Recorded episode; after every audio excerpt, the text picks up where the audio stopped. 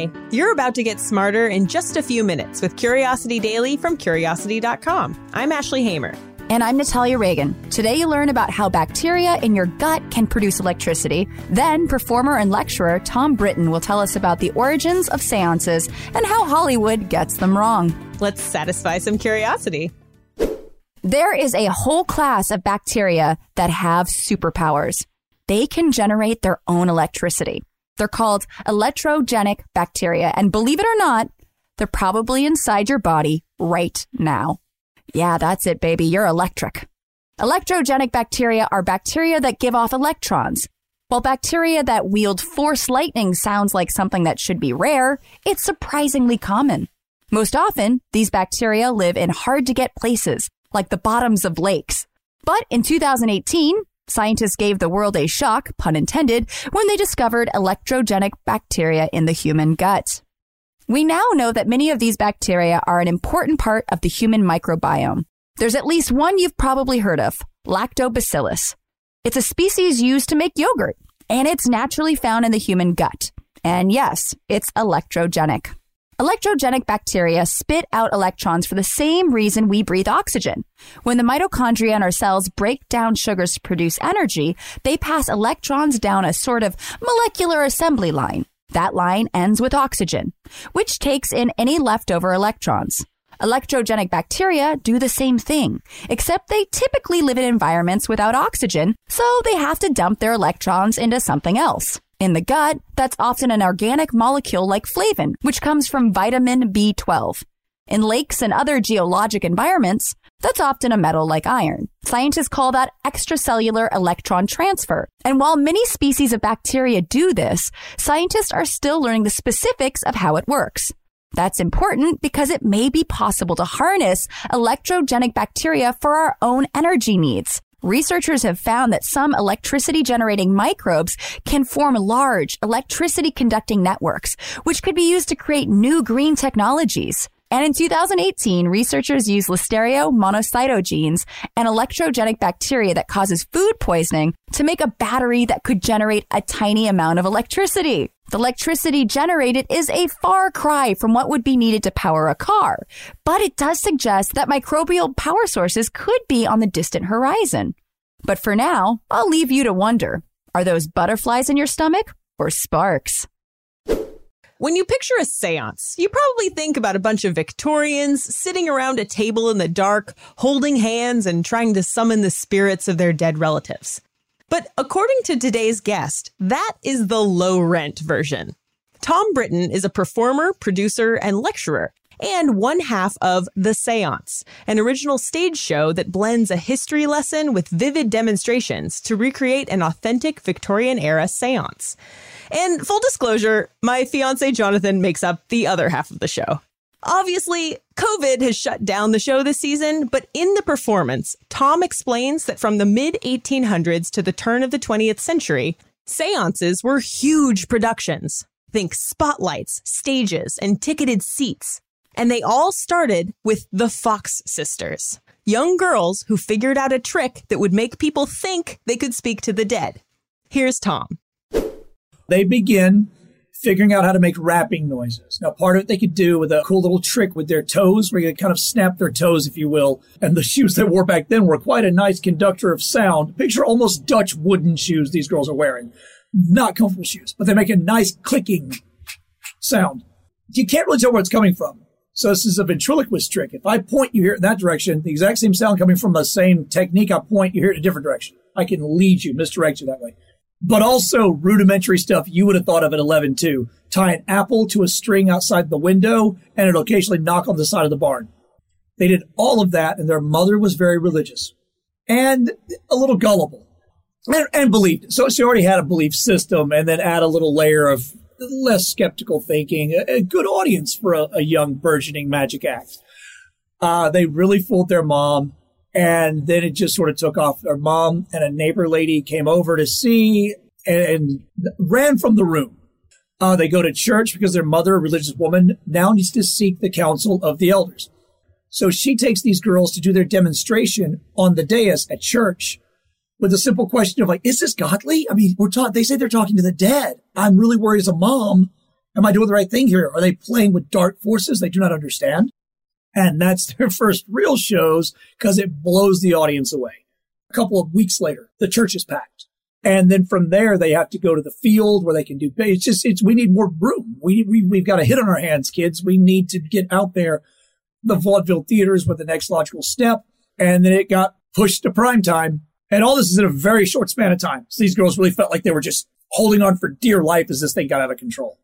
So what what would you see if you went to one of these church services? I mean, it's probably more than rapping, right? Well, the Fox yeah. sisters were kind of uh, the headliner, right? So first, the preacher, because it is first and foremost a religious ceremony. And it's it's proof of principles that need to be explained if you're a visitor. And you would very quickly start getting visitors. So the, the pastor of that original church probably would have been their opening act. Would have come out and said, these are the tenets we hold dear. This is the belief we have. This is the faith we have from our Bible, from our teachings for years and years and years and years. And now let's sing some hymns. Hymns in the eighteen hundreds were terrible. They sounded like dirges for a half an hour because, I don't know, they didn't have a radio yet. Finally, the Fox sisters would come out. Two young girls were the performers. And it wasn't like a modern seance like you think of it now. Now what you'd expect is you, the audience member, would ask me, the medium, a question. I would then summon your grandma and you would ask me the question. They would simply ask their, they called it Mister Splithoof, another example of their not great marketing. But they had a guide that was assigned to them from the afterlife. They would just ask it questions about its environment, laying a basic sort of world building, we would call in modern literature. And you would watch them do this, and you would hear the clicks and raps in response. And to you, what you were seeing, it didn't matter that it wasn't your grandmother answering your question. What you got there was proof of the afterlife. It, it confirmed your biases. It confirmed your beliefs right there, and that was enough for you at first. Later performers come on, most notably if you want to Google one, the Davenport brothers. But there's thousands. I just picked them, so they're my favorite. Who's sitting in the audience with their manager go, mm, we could do better than this. I can do those same tricks. And my brother and I are dazzling on the stage. They cut the preacher. They had a different opening act. Maybe an acrobat would be nice. And they made it much more of a show. So all of a sudden, there was these really cool versions of seances happening around across the country. So why'd they ever stop? Well, Tom says that eventually scammers started using these tricks to fool people into giving up their life savings. Things got pretty dark. But those same magicians who knew they could copy those original seances, they turned around and started revealing these hucksters for what they were.